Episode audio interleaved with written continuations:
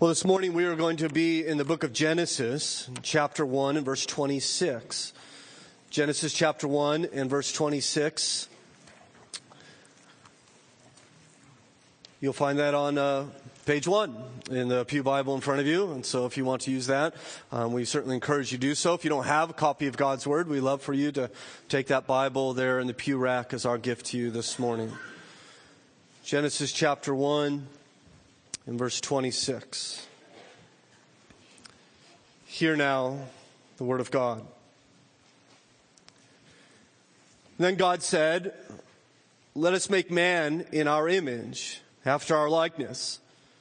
And let them have dominion over the fish of the sea, and over the birds of the heavens, and over the livestock, and over all the earth, and over every creeping thing that creeps on the earth.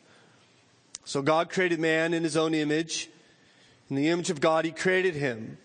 Male and female, He created them. And God blessed them. And God said to them, Be fruitful and multiply and fill the earth and subdue it and have dominion over the fish of the sea and over the birds of the heavens and over every living thing that moves on the earth. And Father, we thank you now that as we can set our minds and our hearts upon your word and we ask that you would come and you would teach us, that you would show us through this passage and others that we'll consider this morning the, the sacredness of human life, that you are the creator of life and specifically the creator of human life, and you have endowed all human life, Father, with value and dignity and worth. And it is worth our, our efforts to uphold that sacredness and to affirm it and to fight for it. And so help us, Father, to have our hearts and minds molded to your heart and mind, that we would uh, be in accord with what you believe and think. And Father, that you would teach us even now. We want to look at Jesus this morning as well, Father, just not the sacredness of human life, but the, the sacredness of our Savior who has come and became a human to die for us, that we might have eternal life with you, that we might be reconciled to a holy God. And so we pray that our joy would be found in Christ and that he would be exalted on high. And so do this work in our hearts, we pray in Jesus' name. Amen. Private First Class Medic Desmond Doss struggled through the pain to clear his mind and reconcile himself to his surroundings. He found himself on a hospital ship just off the coast of Okinawa, where every inch of his lean frame hurt as he was covered with bandages and had a compound fracture in one arm. As the fog cleared his mind, he thought of his Bible the one his wife had presented to him on their wedding day. The, Bible had sustained him through the months of training. It had been his constant source of comfort through months of combat on the island of Guam.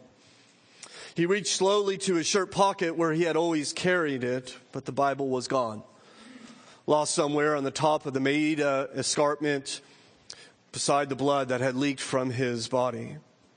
Please, he begged someone nearby, get word back to my men I have lost my Bible. It had almost been a month since Desmond Doss had lost his Bible. You see, on April 29th, 1945, Company B launched its first assault on a Japanese fortress. Three days after the initial assault, Doss braved a hail of enemy rifle and mortar fire to rush 200 yards forward of the line to rescue a wounded soldier. Two days later, four soldiers who were assaulting an enemy gun emplacement fell. Doss ignored the rain of enemy grenades around him to rush to their aid, making four separate trips to rescue the wounded. And yet his real heroics occurred on May 5th, when the tide of the battle turned against the Americans. Enemy artillery, mortars, and machine gun fire fell. And Japanese soldiers swarmed out of their foxholes and caves in every direction. Almost immediately, 75 men fell wounded, and the remaining men were forced to retreat down the mountains, surrendering, surrendering the territory that they had taken the previous week. The only soldiers remaining on top of the cliff were the wounded, the Japanese, and Desmond Doss. Heedless of the shells that burst around him and the bullets directed his way, Desmond tended to his injured comrades. At the base of the cliff, those few soldiers who had managed to escape the onslaught can only sit helplessly by and hear the sounds of battle above as the wounded struggle to survive on top of the cliff. And then amazingly, a wounded soldier appeared over the face of the cliff. Dangling from a rope, he slowly descended to safety. First one, and then another, and another, and another. Heedless of the advancing Japanese, Desmond Doss went about the work of sending the wounded to safety. Reports of that day tell of Japanese troops advancing with rifles and bayonets to within a few feet of the medic who was slowly lowering his men to the safety. For five hours, Doss lowered soldier after soldier down the face of the cliff, using little more than a tree stump to wind the rope around. Throughout the five hours, Doss had only one thought. He prayed, Lord, help me get one more. Just one more. Two weeks later, on May 21st, the Americans launched another attack and then were forced to retreat, leaving Medic Doss behind in the open as he treated the wounded. He and three other soldiers crawled into a hole to wait out the darkness that night when suddenly a grenade landed among them. As three men scrambled out of the hole, Doss immediately covered the grenade with his boot, then felt it detonate beneath him and hurl his body into the darkness of night. When he fell back to the earth, he was bleeding profusely from numerous wounds, but rather than call for another medic to leave the shelter and risk his own life, Desmond Doss bandaged his own wounds and waited the five long hours until daylight broke. As the medics arrived with the dawn and began to carry out the wounded private out of danger, they passed another critically wounded soldier. Doss instructed them to let down his litter and then rolled off it and told them to take the other man. While he awaited their return, he was joined by yet another wounded soldier, and together the two men set out for safety, leaning upon each other. Once again, rifle fire split the air. And pain stabbed Desmond's arm, which was curled around the soldiers of his new comrade. The sniper's bullet went into his wrist, exited through his elbow, and then lodged itself in his upper arm. Had the bullet not hit Doss, it most likely would have struck his wounded compatriot in the neck. Desmond borrowed his friend's rifle and used it to fashion a stock, a splint for his useless arm, and then the, as the two continued to crawl to safety. How many men did Desmond Doss save? Only God knows. The army determined he had saved single handedly a hundred lives. Couldn't be, Desmond replied. It couldn't have been more than 50. In deference to Desmond's humble estimate, when his citation for his Congressional Medal of Honor was written, they split the difference, crediting the intrepid soldier with saving 75 fellow soldiers. My question for you this morning is why do people risk their lives to save others? And why is it that we as a society, amongst many societies, bestow our highest honors upon those who do so? The only answer that I could come up with is that human life is sacred. It is sacred above all things. It seems to me that the greatest moments in the history of humanity is when the sanctity of human life is affirmed. Even our own nation, in declaring our independence, began by declaring the value of the common person as we declared all men are created equal. We know and stand in awe of rescue teams, perhaps flying into Hurricane Katrina as they did some time ago in a helicopter and 100 mile an hour winds to save people lost at sea. They, they went out and risked their own life to save those in the sea. They didn't try to save the boat or the cargo, but the individuals. Others will enter burning buildings or go overseas far away to help people they don't know who happen to be victims of tsunamis or earthquakes. In emergency rooms, doctors labor at great expense to keep a single person alive. In neonatal units around our country, amazing and incredible things are done to keep a single baby alive. You see, the magnitude of the effort and the willingness of the sacrifice is a testimony to the sanctity of human life. In fact, it seems to be the opposite is true as well, that the blackest moments, the, the darkest, most evil times in our history is when the sanctity of human life is assaulted. Consider senseless gang violence in Chicago or terrorism in Paris. Perhaps you have taken the trip to the Holocaust Museum in DC where you will be assaulted by senseless evil. You'll find a pile of baby shoes, for instance, which are no longer needed because of the barbarism of those days. Even as a pastor, I have had the opportunity or been called upon uh, to officiate a funeral for a baby who lived three hours, a child who lived six years, a single mother who died in a senseless car accident, leaving behind a seven year old child with her grandparents.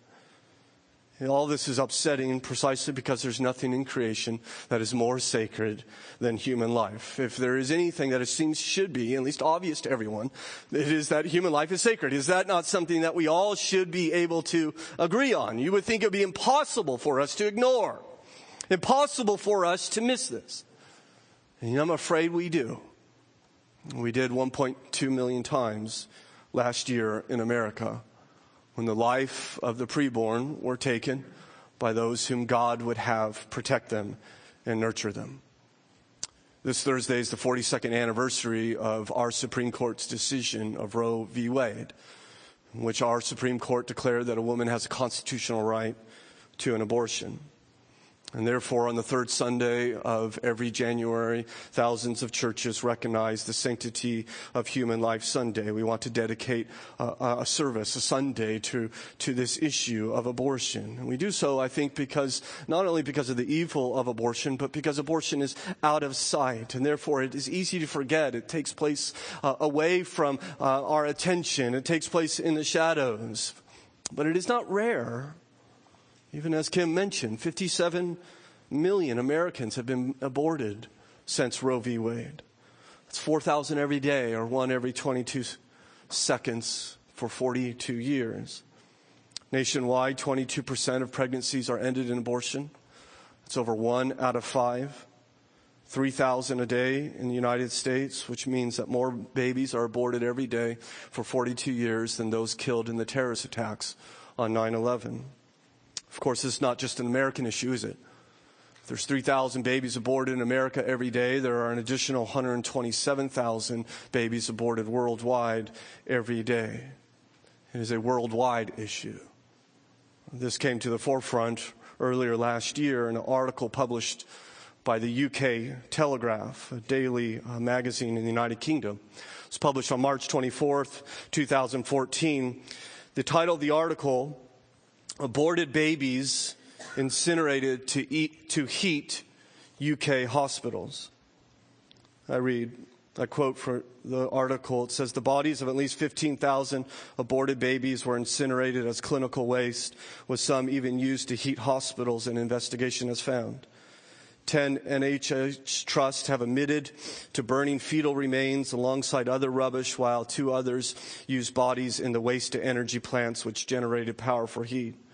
One of the country's leading hospitals, Addenbrooke's in Cambridge, incinerated 797 babies at their waste to energy plant. Another waste to energy facility at Ipswich Hospital incinerated 1,101 fetal remains between 2011 and 2013, generating energy for the hospital site. When this become, became aware, the UK Health Minister, Dr. Dan Poulter, told the BBC what was obvious, I think, to all that the practice is totally unacceptable. And we would agree with that. But my question for you this morning is why? Why is it unacceptable?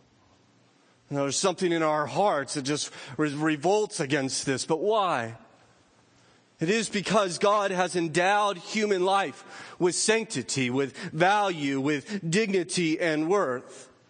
And I want to consider that with you this morning from Genesis chapter 1, the sanctity of human life, and, uh, and apply these truths to the issue that plagues our world, the, the issue of abortion. But before we consider this text, I want you to understand that I, I preach to you this morning with grace in my heart, because our God is a gracious and merciful God. I'm aware that 10% of abortions in America are committed by those who identify themselves as born again Christians. And alongside those women are dads who have encouraged abortions and parents who have supported abortions and friends who have counseled abortions. And so it, it, is, it is probably with, without a doubt that there are some here within this room who have been impacted by this. And I want you to understand, I want you to lodge deep within your heart the truth that we find central to our faith, that God forgives completely. He forgives entirely. And that He is the great healer. That is the God we worship. He has said through the psalmist in Psalm 103, as far as the east is from the west, so far does he remove our transgressions from us. In Isaiah 43, our Lord says, I, I am he who blots out your transgressions for my own sake, and I will remember your sins no more. So I tell you, based upon the authority of God's word, if you have been impacted by abortion, our God says to you, Christian, today, my son, my daughter, I remember your sin no more. Christ has come to die to pay for all of our sin, including those sins of abortion. This should be therefore the filter of everything you hear today. Everything I say should be heard through the lens and the filter of grace and mercy. The gospel is the best news in the world for those who condemn themselves for being complicit with an abortion. I not only preach to you this morning with grace, but I preach to you as well with hope I have hope in my heart. I believe Christians are called to be people of hope. And I believe an attitude in America is changing. The attitude about abortion is changing, especially among the young. The New York Magazine published uh, the, a whole uh, magazine on the issue of abortion in late of 2013, in which they said the current generation of younger voters is the most pro-life to come along since the generation born during the Great Depression. The magazine went on and said abortion counselors will tell you that the stigma attached to the procedure is worse than it's been in years. We also know that in the past three or four years, the majority of Americans have identified themselves as pro-life. The first time ever there has been a majority in favor of life. I also tell you in the last three years, more pro-life legislation has been passed in our state houses than the last 10 to 15 years combined. I think and hope and pray that the tide is changing. You see, America has an unsettled conscience about abortion. The reason it's unsettled is we all know within our hearts that human life is sacred. It's sacred. And so I have hope. I also have hope because there is no such thing as permanent evil. I believe abortion is from the devil. I believe he is our murderer, as Jesus has told us.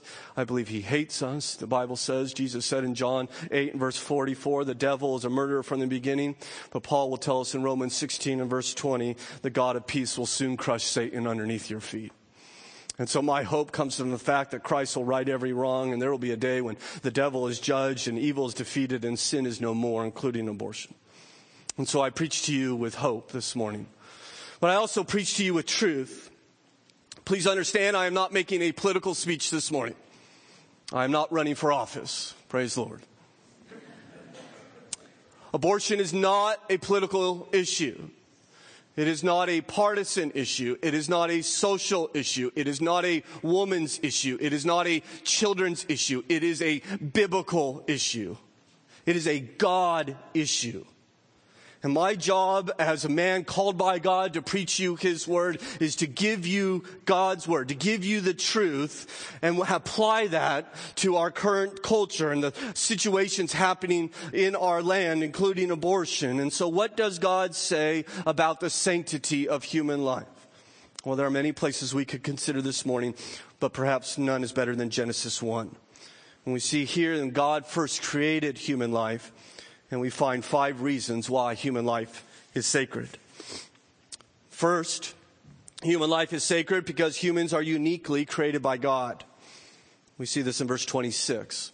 I intend to spend the bulk of my time remaining on this point that human life is sacred because we are uniquely created by God. Note verse 26. God says, let us make man in our own image after our own likeness. Now we know from Genesis 1 that if it teaches us anything, it teaches us that God is the creator, that, that everything owes their existence because God has made the everything, that God is the creator of all things. The Bible tells us throughout scripture, it begins in Genesis, goes all the way through the book of Revelation, where the Bible tells us in chapter 4 and verse 11, worthy are you, our Lord and God, to receive glory glory and honor and power. Why? For you created all things, and because of your will they existed and were created. We know our Lord Jesus is instrumental in the creation of all things. For John chapter 1 and verse 3 says, All things were made through him, and without him was not anything made that was made. And so we know God is the creator. We know that God is the creator of all life. In fact, we look in Genesis 1, and what we see here, if anything, is the fact that God has made everything.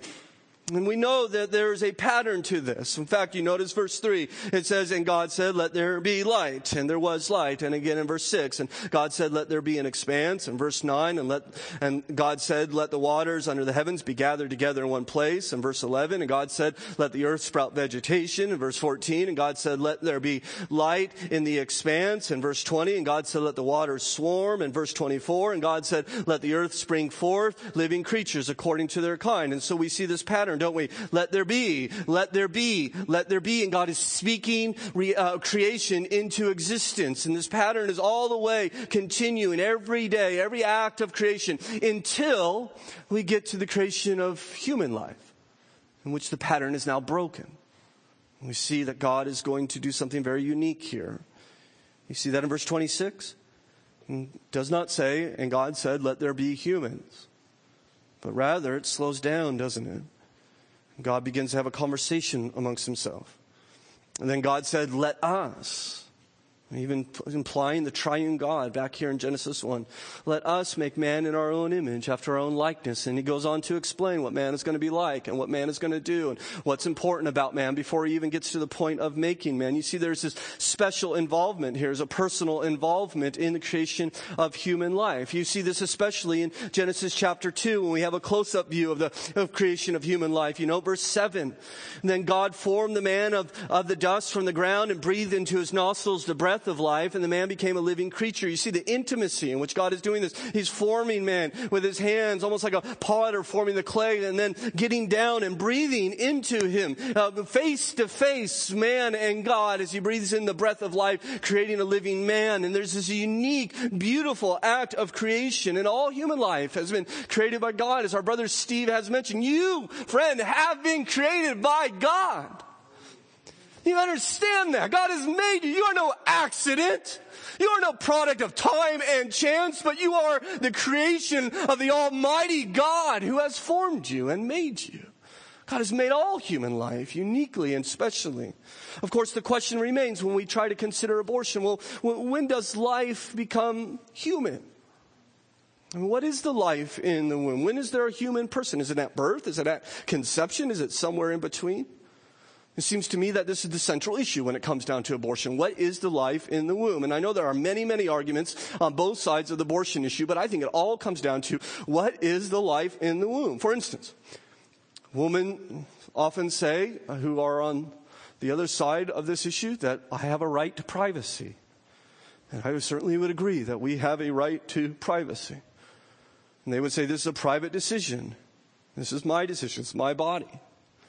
And if the preborn is just a mass of tissues, just a, a conglomerate of cells, then I would, I would echo that. Absolutely. You have a, it'll be like removing a, a, benign tumor. You have every right to do that. And it would be absurd for Congress or judges or pastors or any other people to tell you what you can and cannot do with that mass of cells in your body. You would rightly say, get your hands off my body.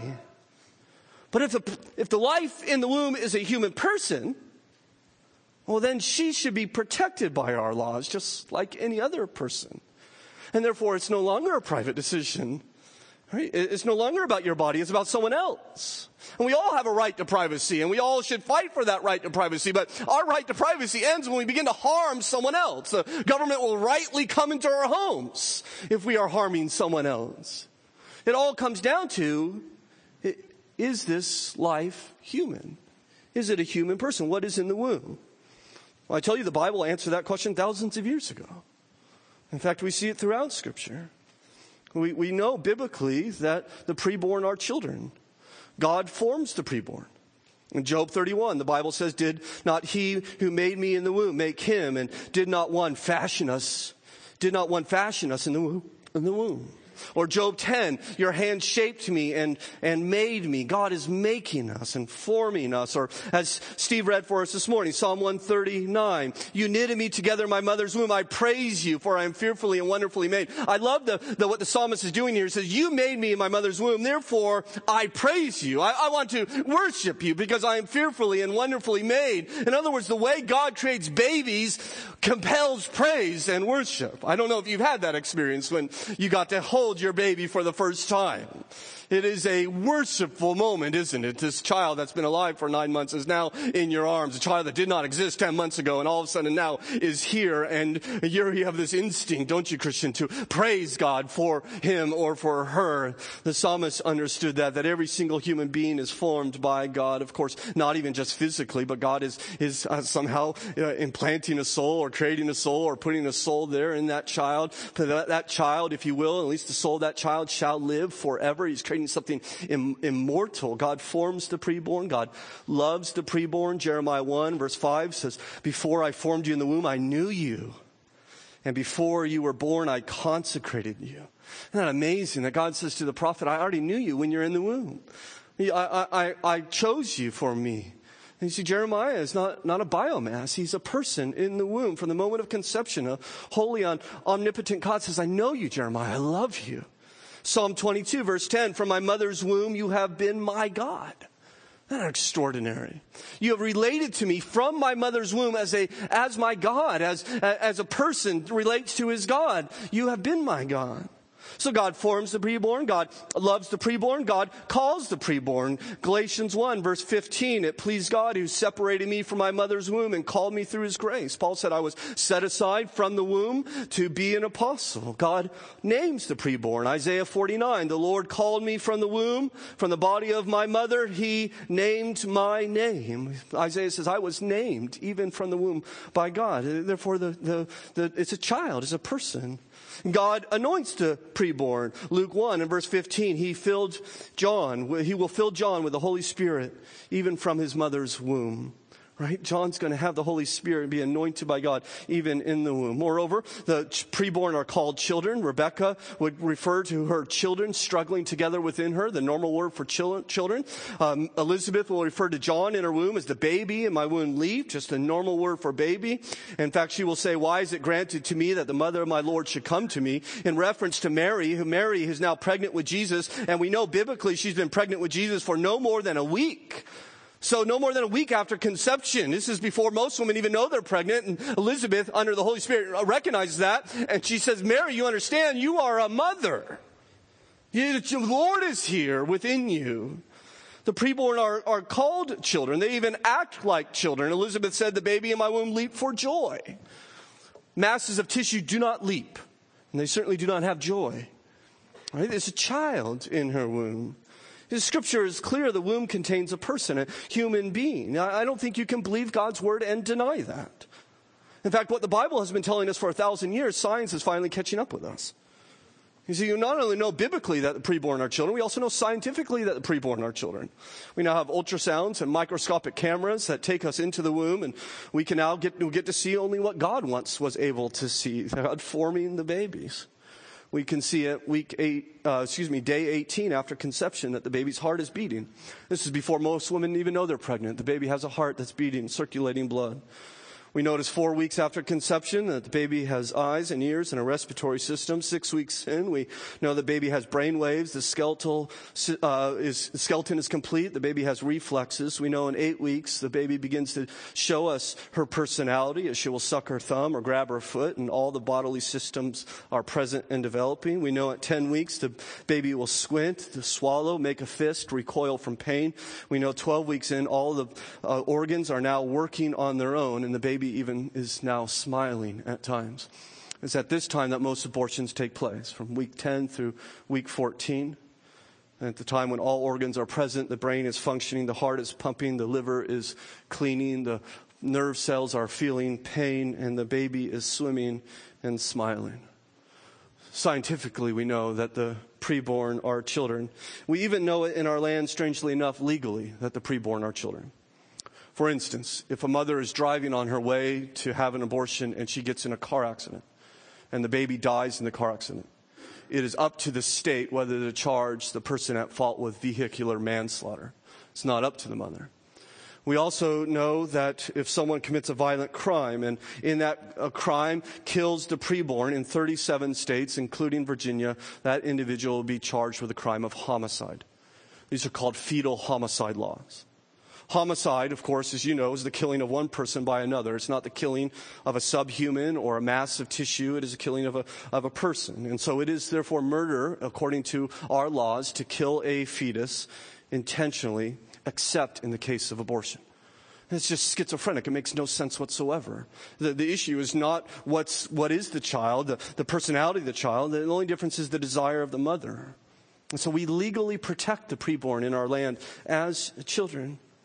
Because we know they're children biblically and scientifically and legally, and we, we also know intuitively that they're children. Uh, we, we, this is why we have ministries like this, because they're counseling women who bear great emotional scars after going through an abortion. In fact, uh, I mentioned New York Magazine, which published its article entitled, its issue entitled My Abortion in November of 2013, in which they shared 26 personal testimonies by post abortive women. It is a um, heart wrenching magazine to read. It is deeply troubling and uh, sad to read, as many women are struggling to, to come to grips with what has happened. For instance, Nicole, who was 19, when she was emotionally coerced by her boyfriend to get an abortion. A month after the abortion, she says that both she and her boyfriend regretted it. I quote her When I cry about it, I cry alone. He thinks it would make me sad to talk about. But I don't want our baby to think we forgot. It's fascinating to me that she refers to her child, even in the midst of mourning over an abortion, as our baby. She knows it in her heart. Or take, for instance, Alex, age 24, who says, Sometimes you regret and sometimes you feel good. You think the baby will be a year old now. It's the baby that she thinks about, the baby that she refers to. Isaiah would ask, Can a woman forget her nursing child and have no compassion on the son of her womb? And of course, the answer is no. You, a woman can't do that. God has designed them not to be able to do that. This is why these emotional scars remain. It's unnatural. Abortion is unnatural. It goes against the very nature in which God has made us. This is why post abortive women are four times more likely to commit suicide. As they know intuitively what we all know legally and scientifically and biblically that the preborn is a human being and therefore is sacred, uniquely created by God. But human life is not only sacred because it's uniquely created by God. Secondly, human life is sacred because humans are created in God's image. Again, note verse 26 when God says, let us make man in our image after our likeness. And verse 27, so God created man in his own image. In the image of God, he created him, male and female, he created them. And so, friends, we are not just specially made by God or uniquely made by God, but we are specifically created in God's image. You and I and all humans are like God. Now, there's been some debate on what that mean to be like God. It may be that we are spiritual beings like God is. It may mean that we have a mind, ability to think and to reason and to create. It may mean that we have a moral nature. We uh, alone in creation understand goodness and righteousness and holiness. We know what it's like to love and we know what it's like to hate.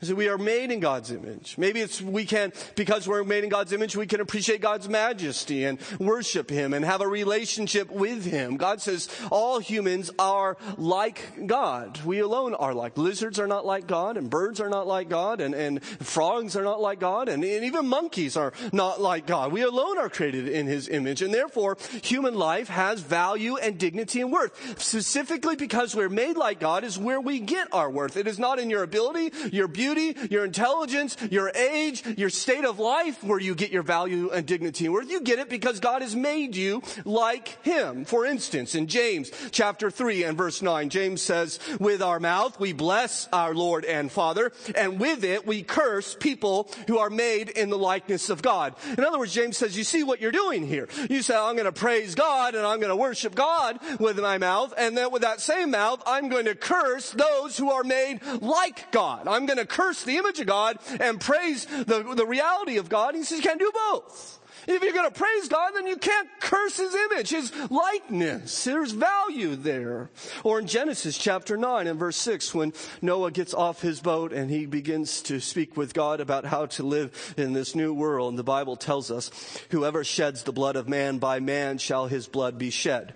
In other words, if you kill someone, you're to be executed. This is the institution of capital punishment here in Genesis 9. But why? Why should we execute murderers? Well, God tells us. For God made man in his own image. So we're, not to kill humans precisely because they are the image bearers of God. So they're not to be killed like we kill mosquitoes without thinking about it, or, or mice, or, or, or whatever. We're not to, to kill humans because they're made in God's image. They're his image bearers. Number three, human life is sacred because humans are given authority over creation. You see this again in verse 26 when God says, And let them have dominion over the fish of the sea, and over the birds of the heavens, and over the livestock, and then over all the earth, and over every creeping thing that creeps on the earth. So day one through six, God is shaping the world and God is filling the world and God is preparing the world for his last act of creation, human beings. And when humans arrive, he says, okay, I want you to rule over this world. I made you like me. I will, therefore, I'm giving you authority. I'm giving you dominion. You are to subdue this world. He reiterates in verse 28 that we are to be fruitful and multiply and fill the earth and subdue it and have dominion over the fish of the sea and over the birds of the heavens and over every living thing that moves on the earth. So sea, air, ground, these are the realms realms in which we are to rule, God says, and have dominion. There's a clear superiority given to human life in God's word. That, in fact, creation seems to be a gift given to us. That God did all this work for creation largely to allow us to have it, that we might rule over it. And so our Lord Jesus, when he walked upon the earth, would say in Matthew 10, you are more value than many sparrows. Or Matthew chapter 12, of how much more value is a man than a sheep. Number four, human life is sacred because humans are blessed by God to have children. Note verse 28. And God blessed them. And God said to them, Be fruitful and multiply. You see, there's a connection there, isn't there? Blessing and children go together. Children are a, they're blessing, right? Despite what our culture tells us. Children are a blessing. We see this not only here in Genesis 1, but throughout the book of, uh, the, throughout the Bible that God is constantly linking blessing with children. They go together. You, and you see what abortion does. It ruptures these two realities. It ruptures blessing in children and says, no, child is a cause, child is an interruption, child is fearful, child is uncertain, and, and we, we say a child is anything but a blessing, and therefore we need to get rid of the child because we don't understand what God has clearly taught us here and elsewhere that children are the ways in which God blesses us. We don't look at children in our society as blessings anymore. We just can't wait to get them out of the house, we say, often even in their presence, so we can live life and enjoy life once they're gone. And we have this perverted understanding that has seeped into our hearts, and we don't even understand it. We don't even know when we're saying it, but the Bible tells us in Psalm 127 Behold, children are a heritage from the Lord. Their heritage from the Lord. The fruit of the womb is a reward. Blessed is the man who fills his quiver with them. Children are indeed a blessing. They are God's reward. They are God's heritage, and we rightly should praise them and rejoice in them, whether they're born or preborn. Number five, human life is sacred because Jesus became a human to save humans. Of course, this is not taught to us here in Genesis chapter 1, but it is taught to us in the vast majority of Scripture. That Jesus, if not to state the obvious, did not become an eagle or horse or even an angel to save fallen angels, but he chose to become a human. Philippians 2. Christ Jesus, who though he was in the form of God, did not count equality with God a thing to be grasped but made himself nothing, taking the form of a servant and being born in the likeness of man. And being found in human form, he humbled himself by becoming obedient to the point of death, even death on a cross.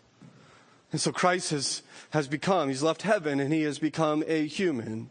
Of all the things of creation he could have become, he elected to become like you and I and came into this world, even obedient to the Father, even to the point of death, even death on the cross. Now the question is, okay, why? Well, let's answer the obvious question this morning. Why did God leave heaven and become a human forever, taking on human nature? One place that answers it unequivocally is 1 Timothy chapter 1 and verse 5 when Paul says this saying is trustworthy and deserving of full acceptance. So this saying is trustworthy and deserving of full acceptance. Here it is. Christ Jesus came into the world to save sinners. That's why he came. He came to save you he came to save me. He came to save every human being who bow their knee to King Jesus. He stands in our place, the place of sinful humans and takes all of our sin upon himself. He takes it all on him, bearing the infinite wrath of God upon himself for what you and I have done, which is why a holy God can say to you today, Christian, I remember your sins no more. It is not because he has swept them under the rug. It is not because he he says, oh, it's not a big deal. Don't worry about it. He had exercised the full extent of his wrath upon Jesus Christ, your substitute, who came into this world to die for humans. And therefore there is now no condemnation for those who are in Christ Jesus. There is not even an ounce of condemnation. There will never be any condemnation from our God for any one of us in Christ, no matter if you or I have been part of an abortion or not. There's no condemnation. It's been taken away. Christ has borne your sin. Do you not see the sanctity of human life in the fact that Jesus has come for you and me? He came for us of all creation that is cursed and fallen and dysfunctional. He said, there is one part of creation I will not let go of. And it is humanity. It is you and I. I tell you this morning, based upon the authority of God's word, that human life is sacred. No matter the sin. The gospel is the best news in the world for those who would condemn themselves. Even those who would condemn themselves for being complicit in abortion. I love Luke chapter 7 when there is a woman weeping at Jesus' feet and everybody's scandalized because they know what kind of woman she is. And Jesus knows what kind of woman she is too. In fact, he says to those around him as they shake their hand, heads and think their thoughts, Jesus says in Luke 7, verse 47, I tell you, her sins, and the next thing he says is very interesting, which are many. Right? He doesn't say, well, listen, you got to look beyond the sin and look in her heart, and she's golden inside, and she's just, you know, we just got to get past that. And say, well, her sins are not that big of a deal. He doesn't say, well, her sins are not important. He says, I tell you, her sins, which, which are many, are forgiven.